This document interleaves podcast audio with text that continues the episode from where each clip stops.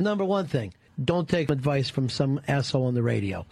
If you just read the bio for Dr. Steve, host of Weird Medicine on Sirius XM 103 and made popular by two really comedy shows, Opie and Anthony and Ron and Fez, you would have thought that this guy was a bit of, a clown.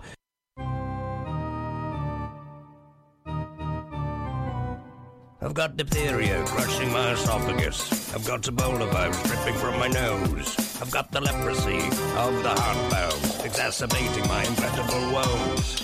I want to take my brain out and blast it with the wave, an ultrasonic echographic and a pulsating shave. I want a magic pill for my ailments, the health equivalent to Citizen Kane. And if I don't get it now in a tablet, I think I'm doomed and I'll have to go insane. I want a requiem for my disease, so I'm paging Dr. Steve. Dr. Steve! It's Weird Medicine, the first and still only uncensored medical show in the history of broadcast radio, and now a podcast. I'm Dr. Steve with my little pal, Tacie, my wife. Hello, Tacie. Hello, everybody. This is a show for people who would never listen to a medical show on the radio or the internet. If you've got a question you're embarrassed to take to your regular medical provider, if you can't find an answer anywhere else, give us a call at 347-766-4323. That's 347-POOHEAD. Visit our website at drsteve.com for podcast, medical news, and stuff you can buy. And visit us on Twitter at Weird Medicine. Most importantly, we are not your medical providers. Take everything you hear with a grain of salt. Don't act on anything you hear on this show without talking it over with your doctor, nurse practitioner, practical nurse, physician assistant, pharmacist, chiropractor, acupuncturist, yoga master, physical therapist, clinical laboratory scientist, registered dietitian, or whatever. All right. Don't forget stuff.doctorsteve.com. That's stuff.doctorsteve.com for all your Amazon needs. Please go there and just click through to Amazon if you want to, or scroll down and look at all the different things that we've talked about, nutritional supplements that actually do something, and devices that actually do things. All of those things are down there at stuff.doctorsteve.com. Don't forget tweakedaudio.com. Offer code FLUID for 33% off the best earbuds for the price. And if you want to lose weight with me and with Tacie, because she's doing it too now, at noom.doctorsteve.com. noom.doctorsteve.com for 20% off. If you decide to do it, it's only a 3-month program. It's not a diet. It's a psychology program. And you get 2 weeks free if you want to try it. You get a counselor. You get group counselor. It's awesome. Noom.doctorsteve.com. And if you want archives of the show for $30, you get a 32-gig thumb drive with about 20 gigs worth of material on it that goes all the way back to the very first podcast. And you can get that at drsteve.com. It's in the middle of the page. All right. Let's see. Okay. Hey, don't forget to check out Dr. Scott's website at simplyherbals.net and check out our website at drsteve.com. So we had some people complaining. Well, some people. One person complained to me, sent me an email that just said, "Arg, enough already about the COVID-19." I kind of agree with him. I don't disagree but either. But I cannot find other articles. I can't do it. And then the questions we get are mostly COVID too. Or we could talk about mergers between health organizations, but that's not interesting. So, yeah. Well, neither is. It's just the world we live in right now. Yeah. Well, so I did put out a poll on Twitter, and you can follow our Twitter at Weird Medicine. But it said, with regard to the amount of COVID-19 coverage on Weird Medicine, number one, STFU already, sick of it. Number two, it's okay, but more balance, please. Number three, the current level is fine. Or number four, more COVID coverage.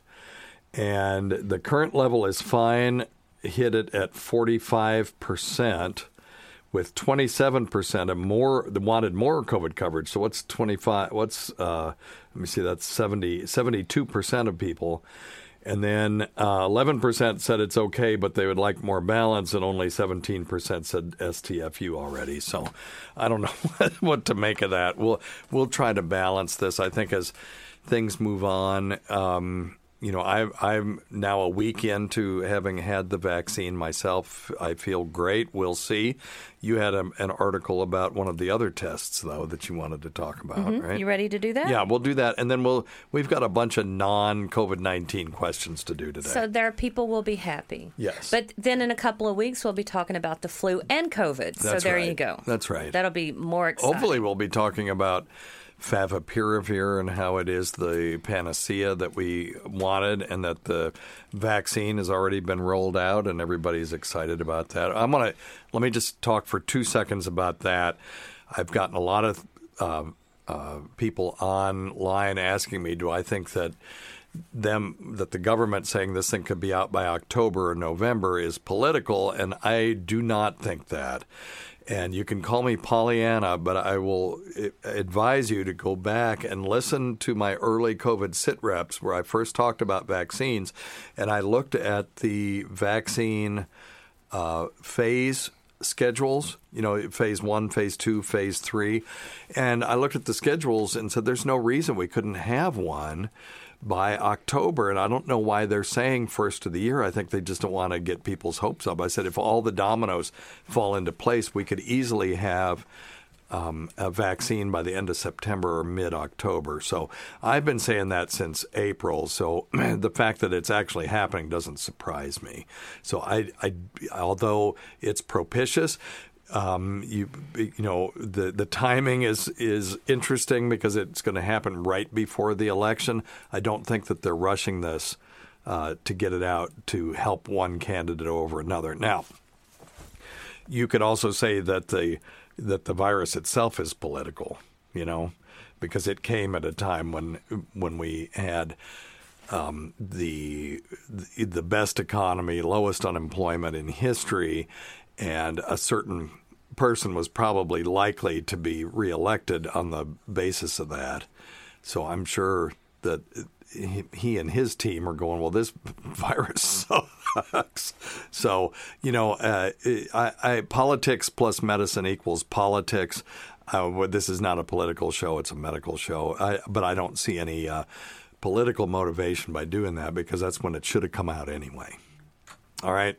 Now, if we find out that they cut some corners to get it out in time because they were supporting a certain candidate, now that's politics plus medicine equals politics, and that's going to be harshly dealt with after this is all over.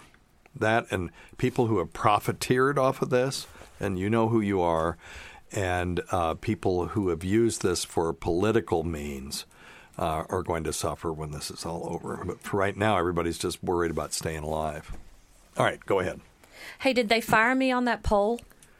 Did anybody say I need to get off? No. They were saying more Tacie. What's wrong with you people? More Tacie. Come on now. You're sort of the Raina Voss of this show. Mm-hmm. Because okay. People want more Raina. She is hilarious. She's hilarious. That kid is going to be the funniest person who ever lived because she's living with these two really, really funny people, and she's getting the genes from both sides, and she lives amongst comedians in and out of their house and back and forth. She goes to gigs and stuff. There's no she's really smart. Hopefully she goes into medicine and just a really funny, smart doctor or a lawyer. But if she goes into comedy, she's going to be a powerhouse. Anyway, go ahead. Okie doke. So first article of two, people, two. AstraZeneca pauses COVID-19 vaccine trials due to unexplained illness. Right. And that illness? What was the illness? Transverse myelitis. Ooh, interesting. Wow. I mean, not for that person, not interesting at all. I can't imagine that is going to be an adverse effect from the vaccine. But let's talk a little bit about transverse myelitis. It's inflammation on a section of the spinal cord. And it damages the insulation. You know, there is nature developed wires and insulation and electrical conduits way before humans ever did. And by way before, I mean like millions of years before. But so what it does is this transverse myelitis, the inflammation eats away at the insulation, so now you're getting shorts between trunk lines, and that interrupts the messages the spinal cord is trying to send throughout the body and can cause some real problems. Now, yeah, just sort of a non-specific inflammation like this, I guess it could be an adverse reaction to a vaccine. It would be an exceedingly rare one. And but Guillain-Barré is another nervous condition that can be caused by viruses or vaccines that are purportedly created to prevent those viral infections. And that's where you get weakness in the legs. It starts in the feet, gets to the knees, gets to the hips. If it works its way all the way up to the chest, that's why we call it ascending neuritis. It can cause problems with breathing, too. But the good thing about Guillain-Barré is it often, as it ascends, it often descends back down. And many people who have that will end up with little or no neurologic deficit. But anyway... But this was the AstraZeneca virus? AstraZeneca or vaccine? Vaccine trial, and they are offering no timeline as to when it will restart. Yeah. So I don't know that they're going to be able to know whether this happened. The only way, and this is going to be sound terrible, is the only way to know is if they get another case. Yeah. Because it is unusual enough that, if you have a small cohort and you've got 2 or 3 cases of transverse myelitis, then that's a big red flag. But to get one, if it's 1 in a million people were going to get it anyway, it's not, the odds are not zero that in your group of 3,000 people you could get one that would just have this. And so that's interesting. That vaccine is different than the others, too. That one is, they're taking... a relatively harmless, if I remember correctly, adenovirus, and then they're putting in some of the COVID-19 or the SARS-CoV-2 RNA into it, and then that new virus becomes the delivery system for this mRNA that then you will make proteins that the immune system can then, develop memory against. Yes. So it's different. Some of them, the one that I took was the Pfizer one. That was BioNTech. And that and the Moderna vaccines are just naked mRNA. And the benefit of this is I believe it's a little easier to transport viruses that have mRNA in them than just the naked mRNA itself. So that's why they wanted to try it this way. Okay. Dr. Fauci says, that this kind of thing is not uncommon at all. The illness may be unrelated to the vaccine and just happened, but you can't presume that. Right. Yeah, that's right. Yeah, you when you're doing something like this and at a small scale, so let's just say that this is caused by the vaccine, and let's say they did 1,000 people, you had one. So right now your data is showing you 1 in 1,000. Now you could do another 1 million people and never get another one. Or every 1,000 that you do, you get one. So if you're talking about vaccinating 350 million people and 1 in 1,000 get transverse myelitis, that's not acceptable. So they won't know until they do a whole lot more investigating on this, whether this was just sporadic and just happened or if it was caused by the vaccine. And if so, what's the incidence? So would your guess be that they will now... need to extend the phase 3 trial by a long time? Yes. Okay. Yeah, I think so. That's what I thought, too. Yeah. What they'll do is they'll go back to committee, and then they're going to have to decide the ethics of this. Do we continue? And I think the answer is yes, we need to continue. But if you get another one, then that's a huge red flag. And it's going to suck for whoever that happens to, and they need to be fully informed before they enter into this trial, obviously, that this is a possibility. Okey-dokey. All right. Okey-doke. And so far, the BioNTech /Pfizer one is still full steam ahead, and Moderna is still full steam ahead. And there are several other candidates, too. If you want to look at vaccine trials, You can just go to clinicaltrials.gov, and if they get federal assistance or federal funding, they'll be on there. And you can just put the condition COVID-19, and then the keyword would be vaccine, and you can see all those vaccine trials that are out there. clinicaltrials.gov. All right, what else you got? Okay, second article. Second of two. Okay. Unexpected results in new COVID-19 cytokine storm data. Yeah, what did you find on that? Apparently, cytokine storm is not a major player. Well, in their study. So in more severe COVID-19 outcomes. Do you have their study, how they did it? Can you... Oh, no. Well, I do see that was published online September 3rd in a letter in JAMA. Yeah, that's there you go. So this is a letter to the editor. This is not a peer-reviewed. Letters to the editor are not peer-reviewed.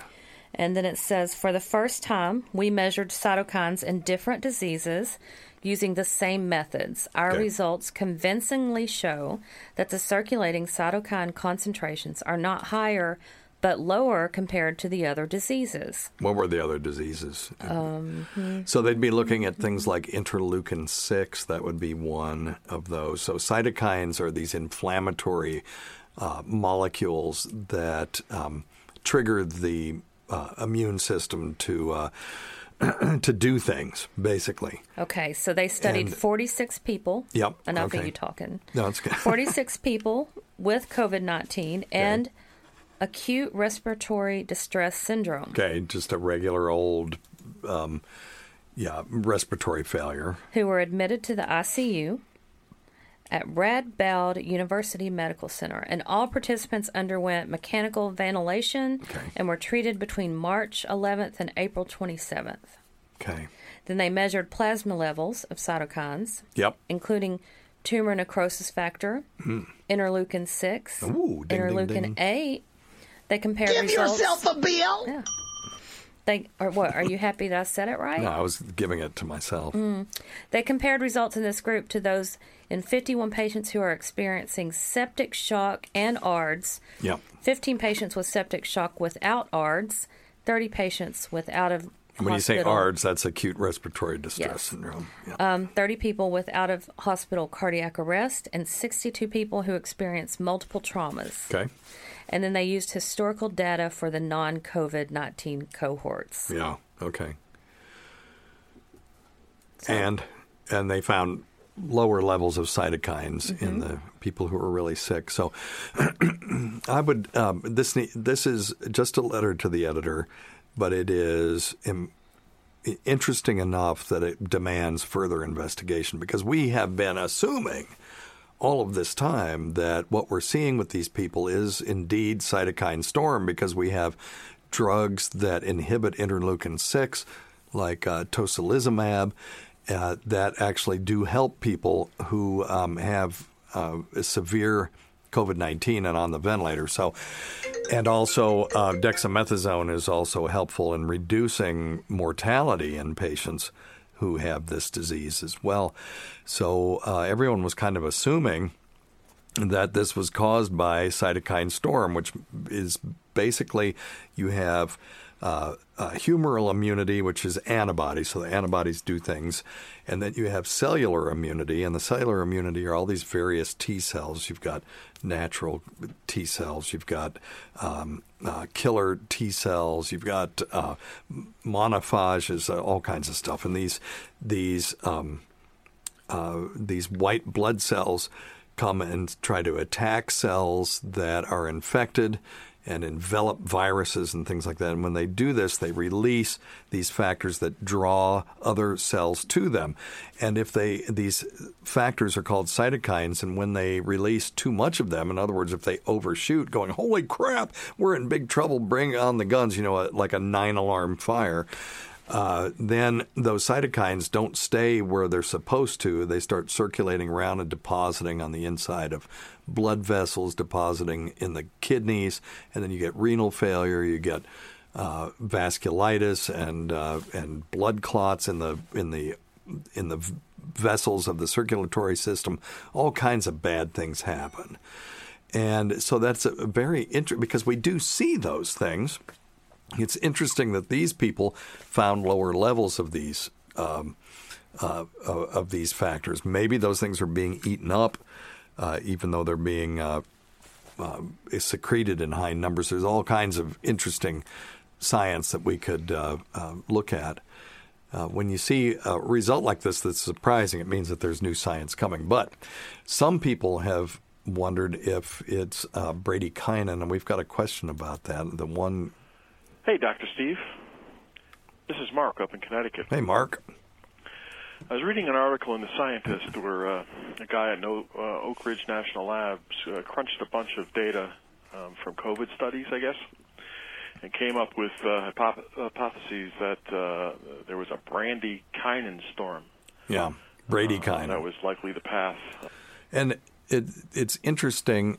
You remember when this first happened that we were told that watch out for people with dry hacking coughs. You remember that? Mm-hmm. And we still talk about that. You know, one of the presenting symptoms is a dry hacking cough. What else causes a dry hacking cough? You used to know something about that. There are certain drugs like ACE inhibitors mm-hmm. and angiotensin receptor blockers, which are blood pressure medications that cause, in some people, dry hacking coughs. And what was the cause of that? It was do you remember why? The ACE ACE inhibitor blocked the breakdown of this molecule called bradykinin, and so in some people they would get elevated levels of bradykinin. When you get elevated levels of bradykinin, you get a dry hacking cough. I would have screwed that up. Yeah, I didn't do it much justice myself, but anyway. When you get a huge influx of bradykinin, you can get things like fluid buildup in the lungs and other things like this. So I'm looking at this article in The Scientist. And this Daniel Jacobson, he was a computational biologist. Interesting. And he's at Oak Ridge here in Tennessee. He was looking at gene expression data from the lung fluid of COVID-19 patients. And he spotted something weird, that the expression for genes for key enzymes in the renin-angiotensin system, okay, so that makes sense because this thing is attacking a receptor called the ACE2 receptor, right?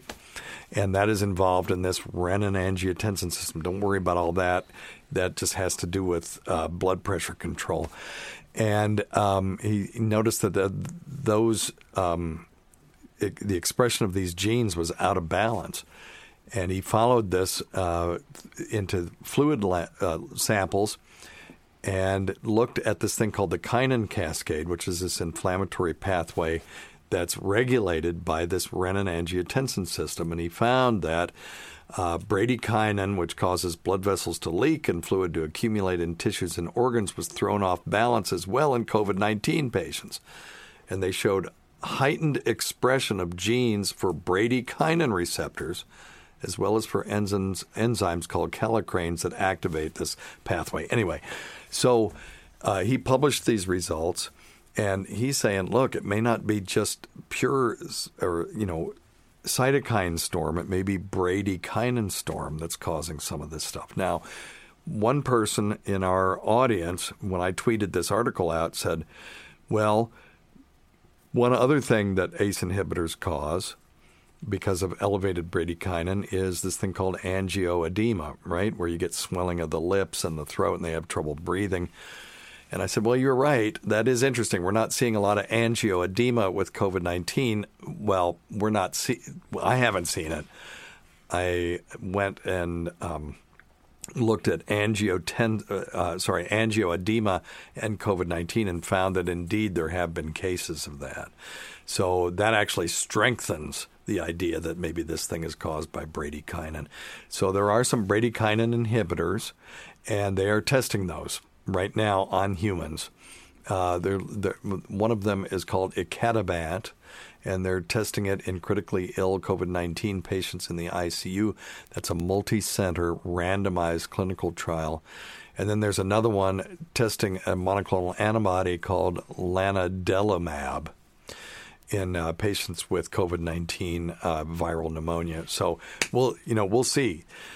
This is how science works, is you have one hypothesis and you test it. If that hypothesis is proven to be either false or not as helpful as you thought it would be, then you move on to the next one. So they are now testing the hypothesis that elevated bradykinin levels are responsible for some of the bad things that we're seeing in COVID-19. So I look forward to seeing those. We'll be talking about it in a future COVID sit-rep when we get some data on our YouTube channel.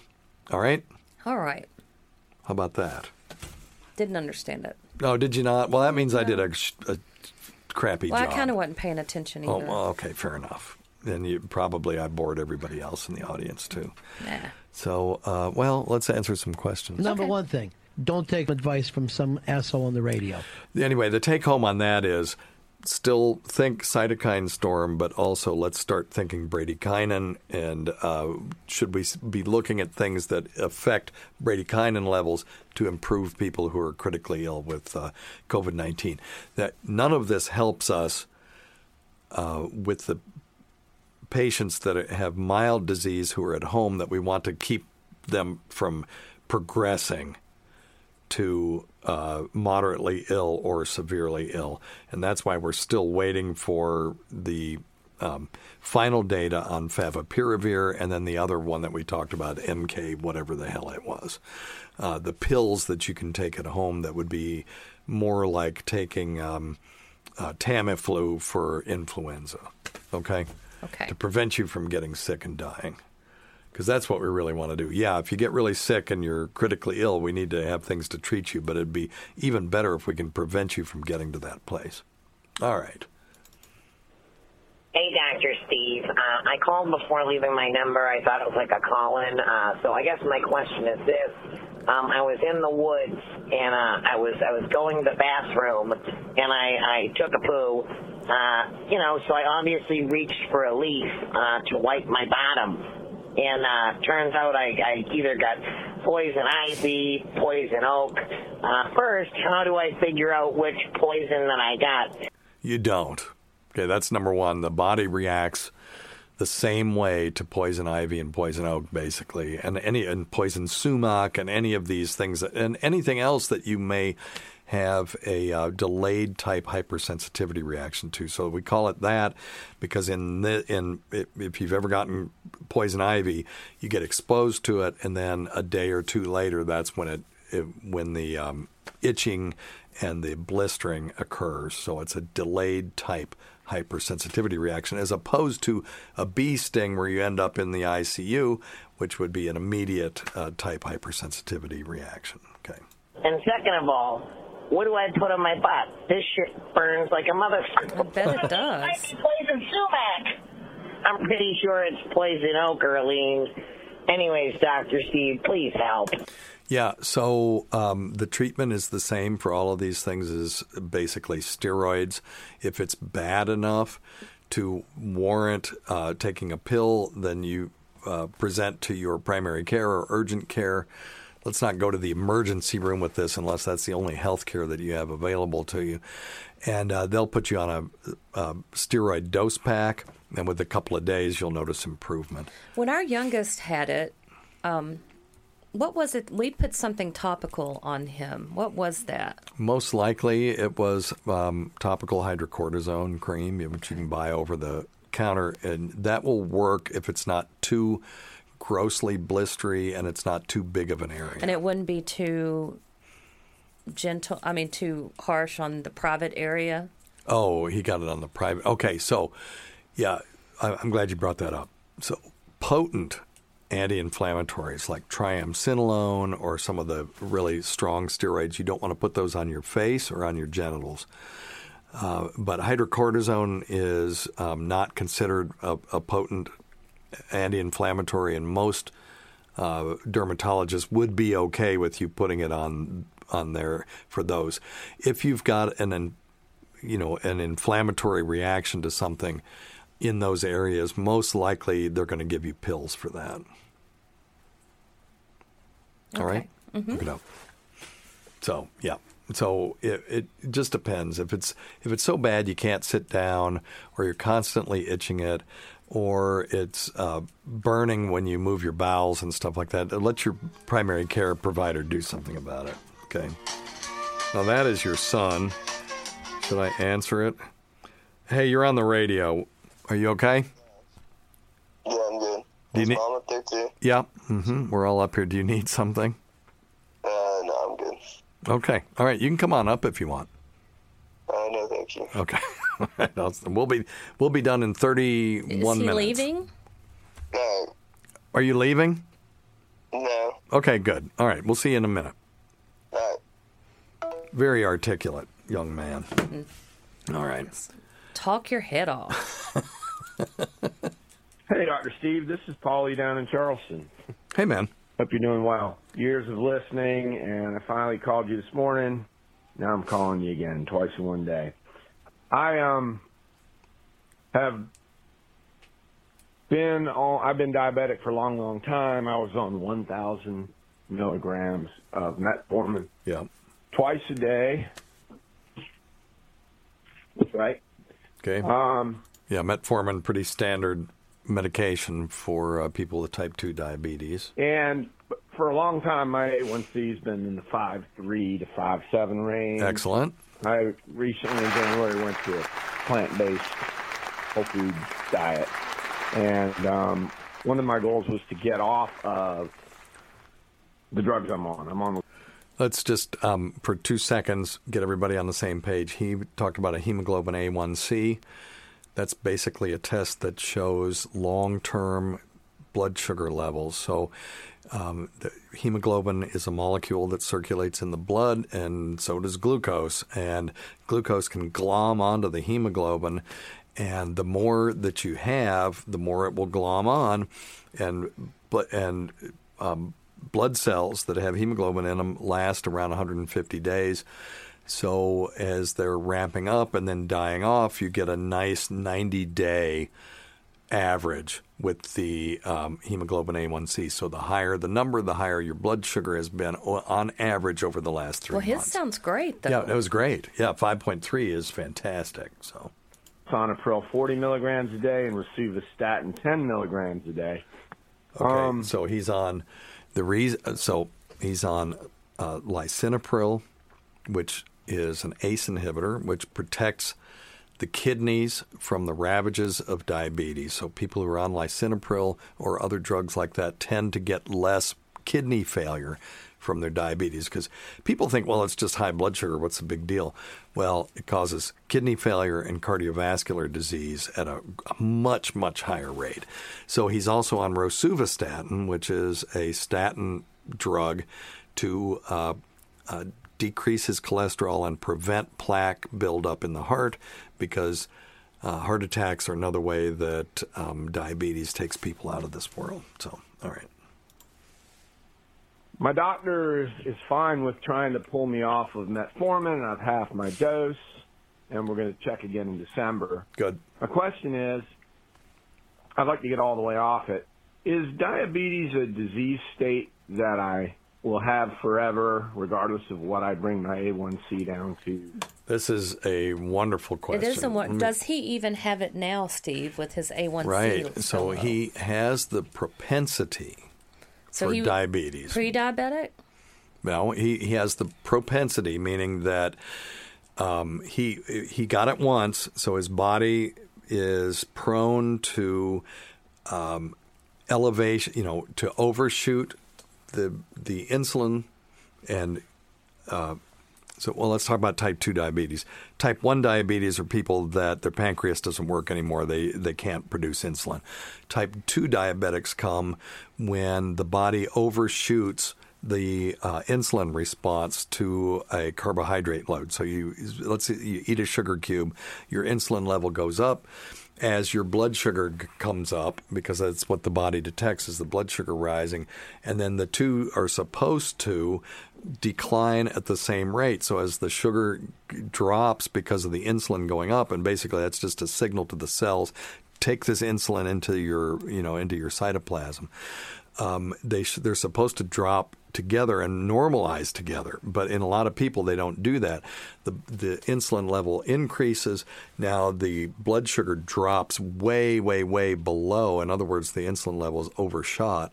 And then they come back to normal at some time in the future. And the body doesn't like a low blood sugar situation. So in an attempt to correct for that, the body will ratchet down the sensitivity to that insulin signal, right? Mm-hmm. So now you have this decreased sensitivity to the insulin signal, but the body, the insulin part of the body is still trying to drive this blood sugar down, and it's too sensitive.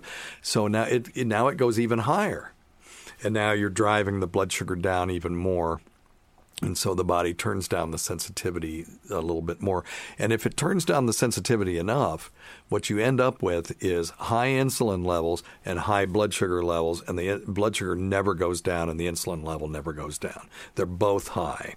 Okay, so that's what we're talking about. So, so in this person, he has now normalized his insulin production response by going on a lower carbohydrate diet. And through diet and exercise, he has normalized his body's sensitivity. And so now technically he doesn't have diabetes, but he could get it again if he went back to the way that he was eating when it happened in the first place. Okay, does that make sense? Yes. Okay. Through diet and exercise, or even if I get all the way off metformin, am I still a diabetic? Well, in the sense that someone who has not had a drop of alcohol in 30 years is still an alcoholic. But I would not, you know, we're trying not to call people what their disease is anymore. You're not diabetic. You are a person who had diabetes. And I'm not convinced that we need to call you diabetic anyway, because we don't label people by other diseases. We don't, call, well, we'll say people are a COPDer, but, we should get away from that. These are people who have certain conditions. They're not defined by the condition that they have. So I would say that you have the propensity to get diabetes again, or to have elevated blood sugars and elevated hemoglobin A1C again in the future if you don't watch it. But as long as you stay on your diet and exercise, you can consider yourself in remission. How about that?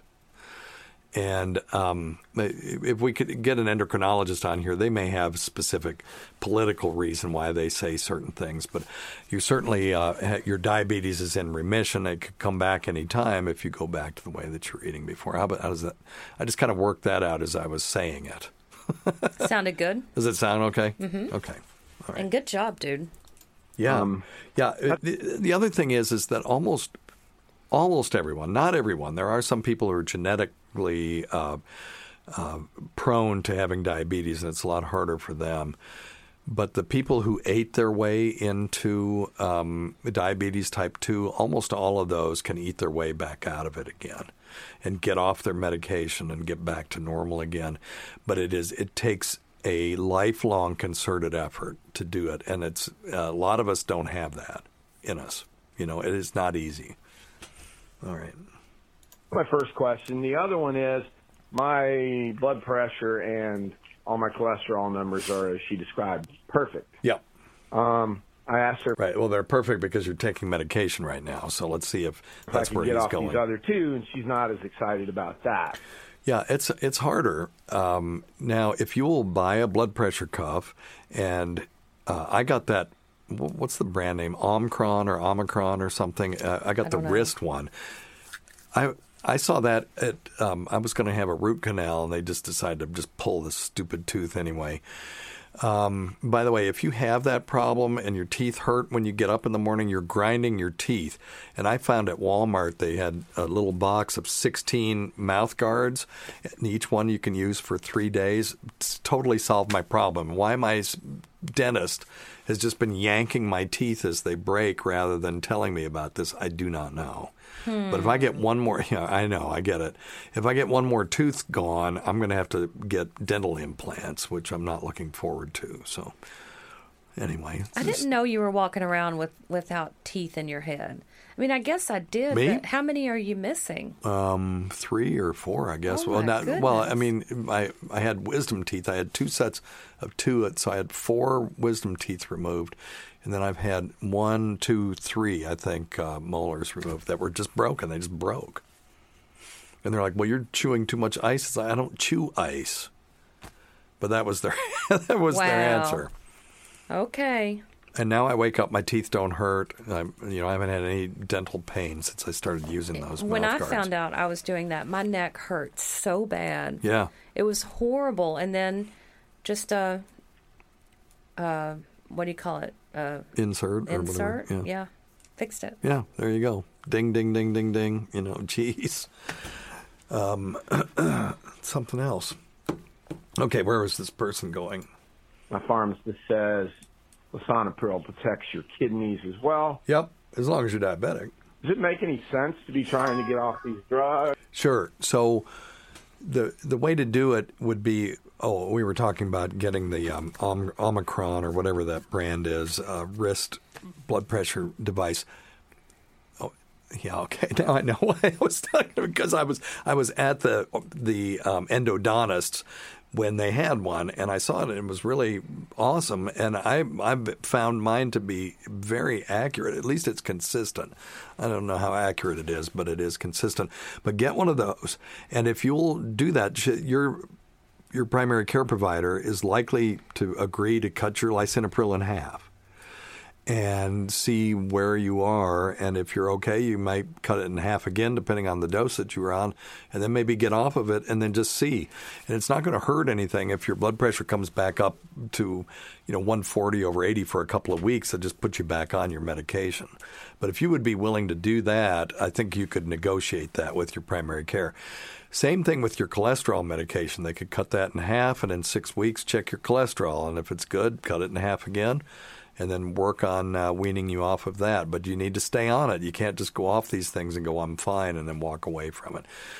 Particularly given that you are a diabetic in remission, you're going to need to stay on top of your hemoglobin A1Cs and just pound on it if that starts to come back, If you all of a sudden your hemoglobin A1C is up to 6.8, you've got to nip that crap in the bud right then, okay? But if you'll do that, I think you can do it. But it's not easy for a lot of people to do. And, I agree with Tacie. Congratulations. Hey, Dr. Steve, Hank here. Listen to your show on Sirius XM. I love it. All right, thanks. My issue is at night when I sleep, sometimes I sweat up a storm. Yep. I wake up the next day, my sheets and blankets are soaked. I am just curious why this might happen. Doesn't happen all the time, but it does. Thank you for your input. Okay. Bye-bye. Well, it's a dude, so he's not going through menopause. Yeah. So what can cause night sweats? Lots of things and lots of medications. So the first thing we always do is look at your list of medications. Think drugs. So number one would be antidepressants, very commonly prescribed in this day and age. Any drugs used to treat diabetes, particularly if your blood sugar is dropping in the middle of the night, which would be fun to do. You wake up, you got night sweats, you check your blood sugar. If you're not a diabetic, borrow somebody's blood sugar monitor for a day. And when you wake up, check your blood sugar. If it's crazy low in the 30s or 40s, you've got your answers. Certain hormone-blocking drugs that are used to treat some certain cancers. And then the other stuff is none of it's any fun. So there are some sleep disorders that you could just have sleep apnea. I'm thinking of all the benign things. So if I have someone that comes to me and I do a complete blood workup and their normal chest x-rays, all that stuff is all fine with night sweats and their medications don't make sense, I'll do a sleep study on them, and very often you'll find that they have sleep apnea. So you're going to want to get this checked out. Night sweats is a reason to go to your primary care provider and get a workup. There is a standard workup for this. And then if you find something interesting, call us back and let us know what you find. Okay? All right. Hi, Dr. Steve. I have a question no one has ever answered. The Spanish flu disappeared on its own by mutation. How come they're talking about this COVID flu sticking around? How come it doesn't end up like the Spanish flu also? No, this is a great question as well. So what he's saying is the Spanish flu sort of disappeared at the end of, 1920. And but they're talking about COVID-19, the virus that causes that is SARS-CoV-2 being around forever. And the reason for that is that the coronaviruses, we tend to be vulnerable to reinfection with those. And if you, for example, I was exposed to swine flu in 1970, whenever that was. And when it came back around again in, 2009, I get which viruses hit which year confused, but it was sometime while we've been doing this show. I was completely immune to that. That was the one year where influenza came around and all the old people were immune to it, and the young people were the ones that were really at the highest risk.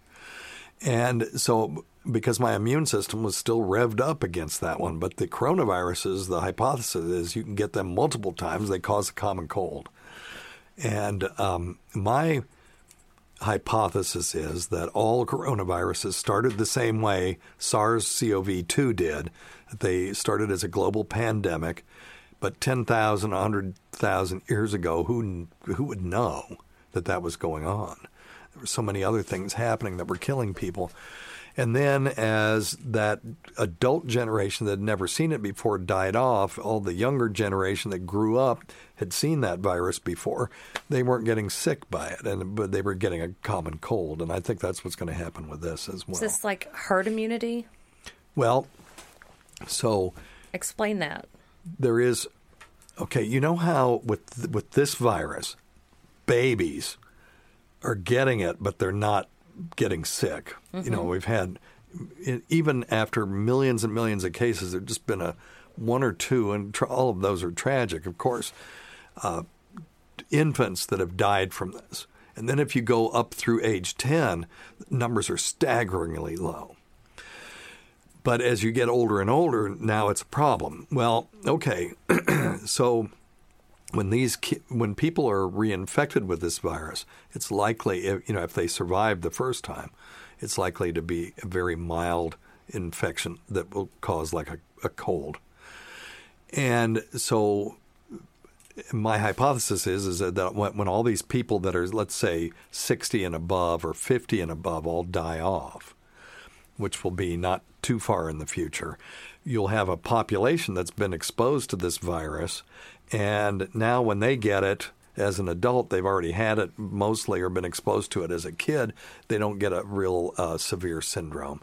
So it is partly herd immunity, but it's also just this sort of coronavirus low-level exposure immunity that prevents the reinfection from being serious. So when you and I get a cold now and it's caused by a coronavirus, we probably have been exposed to that virus multiple times when we were younger.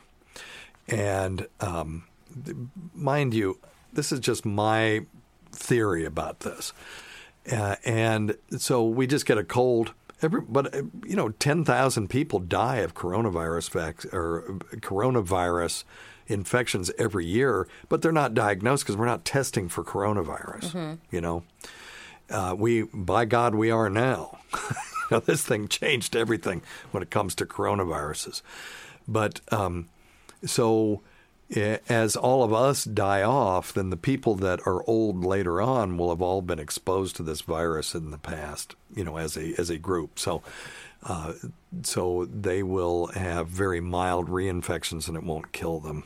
So, yes, there's a factor of herd immunity, but also the factor of reinfection was likely to be mild because of immune memory. It's just an idea. But now, Spanish flu, that was purely herd immunity. You know, enough people got it to the point where it was no longer able to easily move through the population and eventually died off. So let's see here. Pandemic swept through the U.S. and Europe in 1918, killing by some estimates more than 50 million people. Began between January and February in the United States.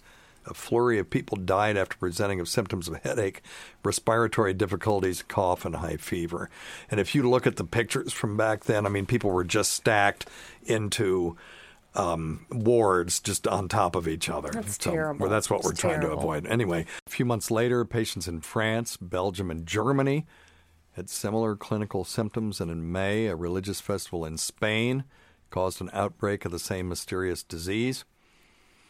It was considered one of history's most devastating pandemics, although it was dwarfed by the plague of Justinian, which was basically, bubonic plague. And they called it Spanish flu, even though really it looks like it started in the United States. So that's kind of crappy. It was, let me see. So there are these two sisters, they're scientists, and they've been studying the 1918 flu for the past 2 years, and they find a lot of parallels between today's coronavirus outbreak and the 1918 Spanish flu. In 1918, people said it would be a minor cold, and it played out that their health systems were overwhelmed quickly, and such as they were in 1918. And they did lockdown procedures that were put in place that sound pretty familiar today. Theaters, schools, borders were all closed. Public spaces, including telephones, were disinfected. And in the United States, people could be fined up to $100 for not wearing a mask. And in 1918, it was quickly understood that crowds could cause further transmission. They included hygiene measures, quarantining people that were suspected of being contaminated. My dad lived through this. He was 2. He was born in 1916. So there were groups that fought against it. In Zamora, the bishop caused for a mass that contributed to the effects of the pandemic. And in Madrid, authorities did not cancel the San Isidro festivities. Apparently, the outbreak in Spain took place just after the celebrations of the patron saint of the Spanish capital. And a week after the celebrations, around May 22nd, newspapers said people were falling ill with the flu. And that incident fueled the naming of the flu as Spanish, even though patient zero was thought to have been at a U.S. military training center in Kansas. God forbid we call it the Kansas flu. Yeah, I did read that the Sturgis rally could be linked to 266,000 coronavirus cases. Really? Mm-hmm. The Sturgis rally? Sturgis, that was the motorcycle rally? Oh, golly. You know, and they're wearing helmets and stuff with face... Wearing helmets, or maybe they're not wearing helmets. A lot of them weren't. Wearing masks. Yeah, okay. And they were in close... You know, they're doing everything that we're not really supposed to do. Yeah, it's fun, though. But then it sucks. Fun. You know, yeah. It says academics agree that the end of the pandemic occurred in 1920 when society ended up developing a collective immunity to the Spanish flu, although the virus never completely disappeared. Traces of this same virus have been found in other flu viruses. You know, the DNA, you can sequence the DNA and see little traces, with the Spanish flu DNA going, here I am, I'm still here. They said the Spanish flu continued to appear, mutating and acquiring genetic material from other viruses. That damn flu. We have got to declare war on these damn viruses. Mm-hmm. So the 2009 flu that I mentioned earlier had genetic elements from earlier viruses. And older individuals were better protected than the young, he said. Ooh, now who just said that? Oops. You did. I did. Let me give yourself a bill. I will do so. Thank you, Ope. Let's see here. Yeah, and a pandemic ends when there's no uncontrolled community transmission and cases are at a very low level. So that's what we're aiming for, and hopefully we'll get there very soon, particularly if we can boost herd immunity through the judicious use of vaccines and also letting some people who have been infected take medication and get them back out into the workplace sooner so that they are able to, also be part of that bulwark that prevents other people from getting sick. The estimation of how much that Sturgis rally cost the public, $12.2 billion. Yeah. And that, really? Yes, and that they could have paid worth every penny though. Each person who attended. I'm not going to ever say anything bad about my brothers and sisters who ride bikes. But they could have paid each one who didn't attend over $26,000 just not to go, not to go and be even. Now, I'd say if you offered a lot of them, they'd probably be like, I'll skip this year. Isn't that interesting? Mm-hmm. Wow. Well, and they're not alone. I mean, there are lots of group activities going on where not alone, where the possibility is certainly there. So because you have to live too. I worry about one of our kids is in band, and if one of those kids has it and is blowing into a tuba, they're just going to blow virus all over. I know, and they're being everyone. So careful with everything else, but they're blowing in those instruments like crazy. Yeah. Well, we'll see. I haven't heard of a tuba-related COVID-19 breakout, but I'm interested in learning more about that, and we'll keep our eyes out for it. Well, listen, thanks always goes to Tacie. She's the good'un, as we say in Tennessee. We can't forget Rob Sprance, Bob Kelly, Greg Hughes, Anthony Cumia, Jim Norton, Travis Teff, Lewis Johnson, Paul Ofcharsky, my niece Holly, Eric Nagel, Roland Campos, Sam Roberts, Pat Duffy, Dennis Falcone, Matt Kleinschmidt, Dale Dudley, the great Rob Bartlett, Ron Bennington. Did I mention my niece Holly? And Fez Watley, whose support of this show has never gone unappreciated. When I thanked Holly and my other niece, Chris, who's her sister, I caught hell. So I gave Holly 2 this time. Listen to our Sirius XM show on the Faction Talk channel, Sirius XM, channel 103, Saturdays at 8 p.m. Eastern, Sunday at 5 p.m. Eastern, on demand and other times at Lewis Johnson and Jim McClure's pleasure. Many thanks to our listeners whose voicemail and topic ideas make this job very easy. Go to our website at drsteve.com for schedules and podcasts and other crap. Until next time, check your stupid nuts for lumps. Quit smoking, get off your asses, and get some exercise. Wash your hands, wear your mask. And we'll see you in 1 week for the next edition of Weird Medicine. Goodbye, everybody. Bye, Tace.